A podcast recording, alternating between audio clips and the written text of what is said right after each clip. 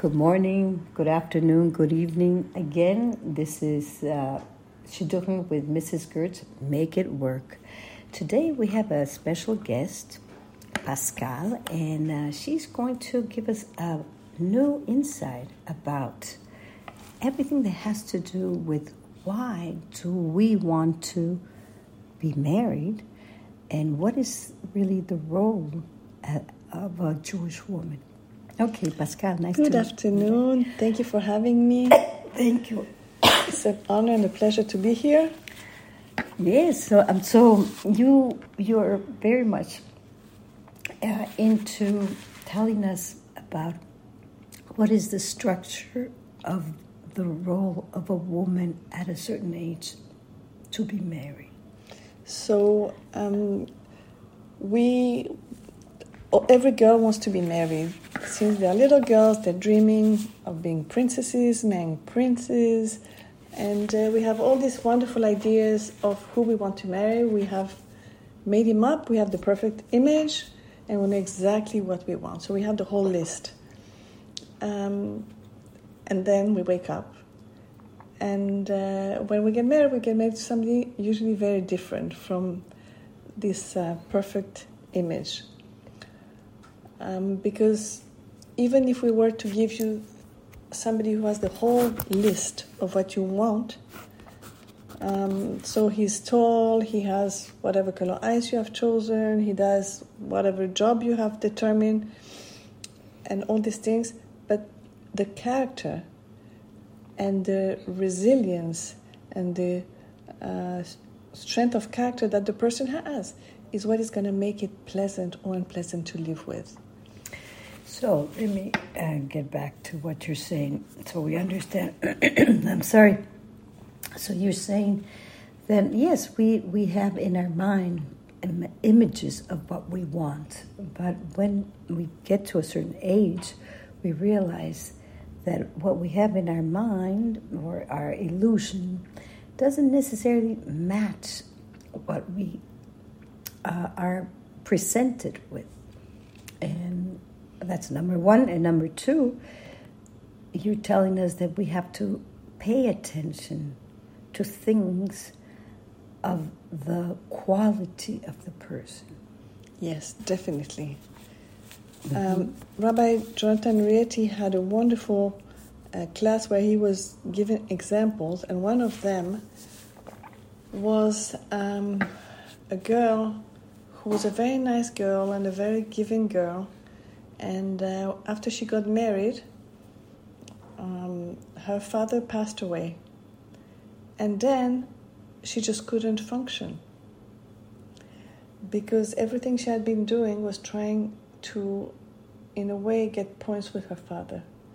And now that she didn't need to, uh, quote unquote, impress her father, she didn't know how to behave. Or somebody who had money, um, somebody married a man with money, lost the money, and now he didn't know how to to make things work, and he, he lacked the quality of resilience to get up again and get it. And so the girl who married him, one of the qualities that she was looking for is somebody who was going to be in a good financial situation, could, couldn't deal with it. Uh, when you marry somebody, you marry them uh, lock, stock, and barrel. You want to give us a little bit of example of what lock, stock, and barrel would define? would be defined. Well, it means that um, whether they have a job or they don't have a job, whether they are healthy or unfortunately not healthy, whether you manage to become pregnant or you don't. Um, there are many issues that come in life and you stick together. This is what we do. We are building a home. Getting married means building a home for Kadosh Baruch Hu, for the Shekhinah to reside in. So we have to keep our home clean. We have to keep our home organized. We have to keep it pleasant, and the energy has to flow. And for the energy to flow, we have to um, have communication. Communication and respect are the key to um, making it work. So today, if you say that's beautiful what you're saying, uh, what do you think is the reality of girls uh, getting very um, uh, happy at the first stage of, you know, uh, becoming a kala and wanting to get married, the whole party celebration in itself, the invitation, but then comes the reality. What do you think you could give advice to those girls that um, that think everything's going to be easy at the first stage? So I think you touched on something that's very important. If the girls get really excited when they meet a person, and the person wants to see them again and again and again, and then they're waiting for the guy to um, uh, say that he wants to keep going forward and to ask for the hand in marriage, and then this moment that is supposed to be so exciting between the vort, basically when you accept to get married uh, or the engagement, until the wedding should be the happiest moment. Um, and we're accustomed to do it a very short time, unless you're Hasidim, that it's a year. And all the time that you are meeting, you're only talking about the party, the party, the party, the party, and in the last week, possibly the last two weeks, about finding the apartment. So basically, you are not getting to know each other better. And there is already like um, a division of, um, of uh, tasks. Like you in charge, the boy in charge of the music, for example, and the girls in charge of the flowers, of the whatever it is. Um, and so it's like a business business um, transaction. Transaction. And then you have the wedding. You have the Sheva Brachot. And then real life starts. But now you realize that you are with a stranger. Even the first day when you come from the wedding, you are with a stranger. That's correct. That's correct. And that is very scary because you never took the time to meet that person. So, people who are fortunate enough to have parents and friends, they should have their parents and friends take care of all the organization. That way, whenever they meet, they can actually speak and enjoy. That's right. And really, at the end of the day, whether you have five, six, seven, or eight guys in the band, whether the flowers are pink or a little bit yellowish or white, is not what you're going to remember, hopefully, in 30 years. But what you're going to remember in 30 years is how comfortable that person made you feel. And when you came home with that person after the wedding, you felt happy and proud. And when you wake up in the morning and you look at the person next to you, you say, Wow, what did I do to deserve such an amazing person? And not, oh, I was having a nightmare and I think I would rather go back into my nightmare rather than to open my eyes and see that person next to me. That happens. Uh, and I think uh, also uh, that has to do with maybe feeling homesick or just not putting the uh, effort. What would you say this would be? I think what you touched on being homesick is exactly what it is because when we're talking about homesick it's not that you miss your parents is you miss your home. What is a home? Home as they say is where the heart is. Home is where i can be myself where i do not feel threatened where i can be with people who are to love me in spite or maybe because of my imperfections oh, that's beautiful Mm-hmm. And for that, I have to first accept that I have imperfection and accept that my other half has imperfections and that we are not perfect, but together we're going to strive towards perfection. When you manage to create that relationship, then you are at home with that person wherever you are. That's real. And when you say homesick, because basically what we are missing is the the um, the view, the eye, the eyes full of love of a mother that loves her child and will find beauty in the child, whatever the child does and whoever the child is. That's right. This unconditional love. It's beautiful. And that's what we have to establish with our other half. So, about what I'm understanding, which is a beautiful, beautiful words, is that um, we, in order to get to that level of, of understanding, we have to know who we really are. And I think uh, that is a very important point. Uh, that sometimes we oversee it and we focus more in, in, in the material and not what am I capable or who am I? What would you say about that? Well, what happens is because of the um, times we are living, we are very much subjected to the eyes of the other. Mm-hmm. We see ourselves through the eyes of the other. Our worth depends on what people consider we are worth. It's not true, but this is the way we feel. That's why we are desirable or not desirable. And we have to understand that the second we get married, the moment that um, the, the, the groom says, Ariat mekudeshet li, you are now. Translate for Which means you are now um, uh, sanctified for me. But sanctifying in that sense means that just before you were married, you could have been available to any single man. The moment your, the groom says that sentence, you become reserved, exclusive to him. You're not his property, but you are exclusively there for him. He's the only person can, the only man who can touch you apart from your father, um, um, who, uh, and your brother. He can, he can touch you, he can hug you, and he's the one who uh, with whom you're going to have um, um, effective um, exchanges. Yes. So basically, other people are going to define who you are and the way you look at yourself.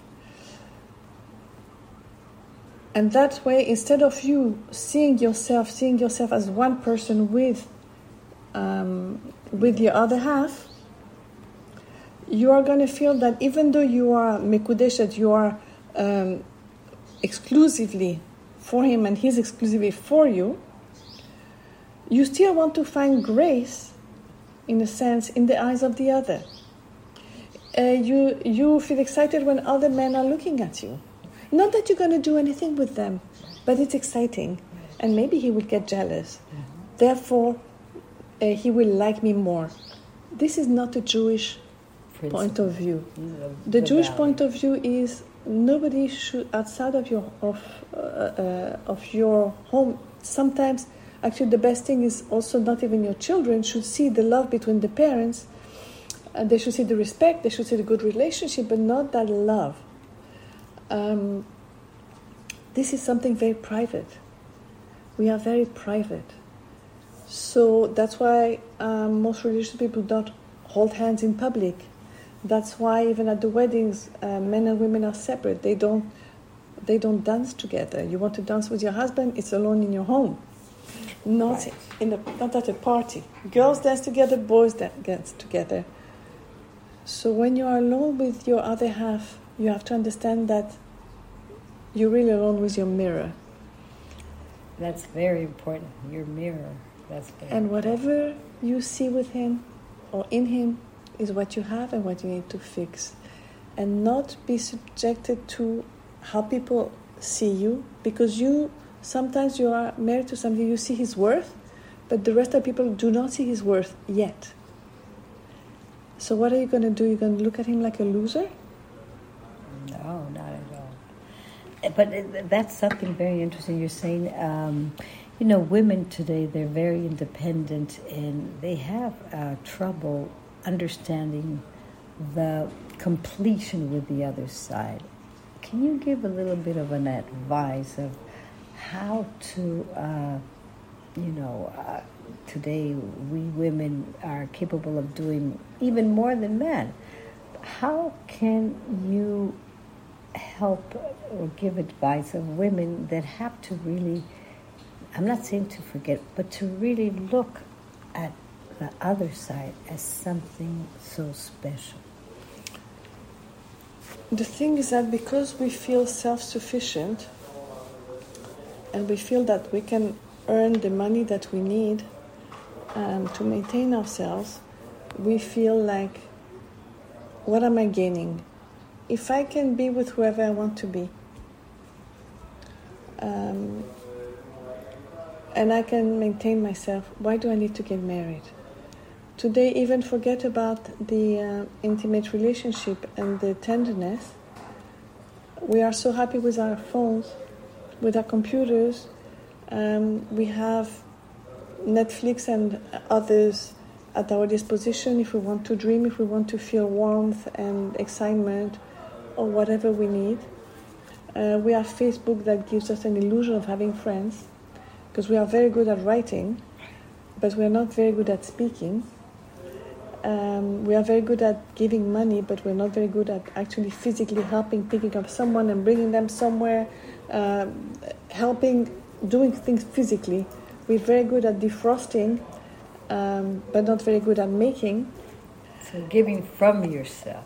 Giving from ourselves is difficult because, with all the bounty that we are living, we still think and feel like poor people. We feel that if we're going to give something, we're going to be losing it. And the Torah comes to tell you no, the more you give, the more you get. And don't think a big thing of yourself when you're giving, because the one that you're giving to is actually doing you the service.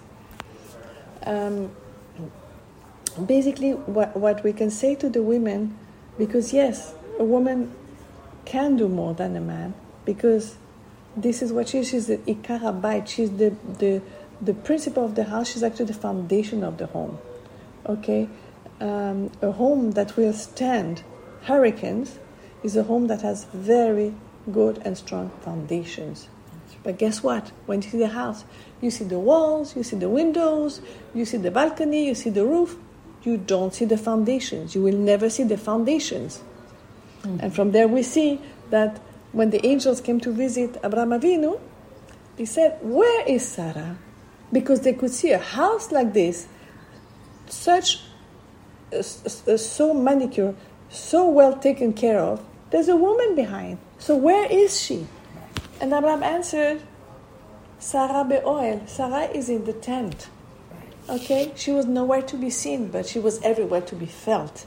And that is a Jewish woman that is a princess. Beautiful said, beautiful said. That that is one thing that we have to, you know, think about and ponder. It's not the showing off that we have to do, but the showing within that people will want to know how, the beauty that comes from within, not from without. Uh, as we can see, when the beauty is from out. Uh, you know, the show off and this and that. Yes, for a little while it'll be okay, but it's empty. And the beauty that Pascal is saying is this Sarah was totally the, you know, the, the pillar of the house. Shoshana, basically, if we're only going to take care of what is outside, the way we look, I'm not saying that you have to go around disheveled. Right. But then that's all we have to offer. So, what would happen to somebody who, God forbid, ha- uh, gets into an accident and has to be reconstructed? Oh. God forbid, what do we do? It's time to divorce? Or somebody gets, um, becomes pregnant and becomes fat? Or somebody, God forbid, is sick and becomes very thin? Or any, any of these changes are we are we not to look at the person anymore? We're no longer married to them. They're no longer meaningful or relevant.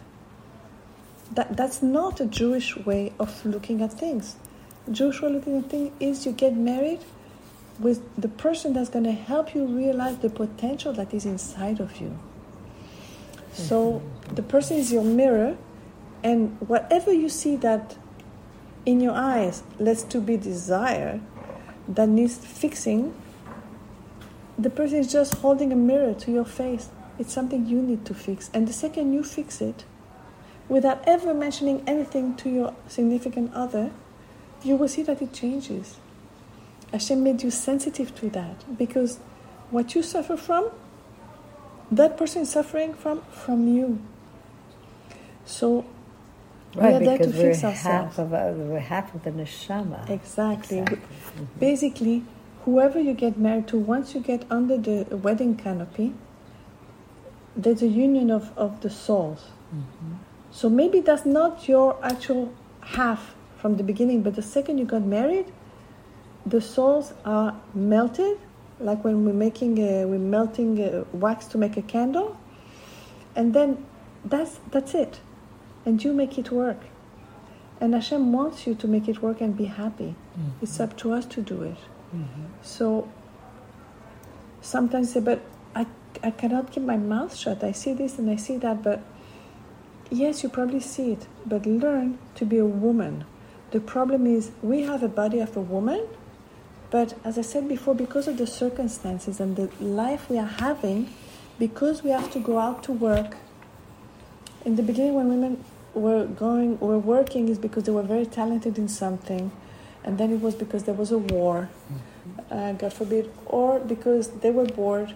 Today, they need to go. You need to work for your for the uh, bringing money for sustenance, but also for your mental sanity. A woman who actually stays at home will feel, even if she doesn't need to work, she will feel inferior, and people will look down at her. That's right. As my teacher said, uh, uh, Rabbi Koti Aserim from, from uh, Madrid, she said, once she went to fill up papers in the, um, in the town hall, and uh, she was not working at the time, and she wrote homemaker. They looked down on her. Her friend who was with her filled up, and she, she wrote uh, company manager.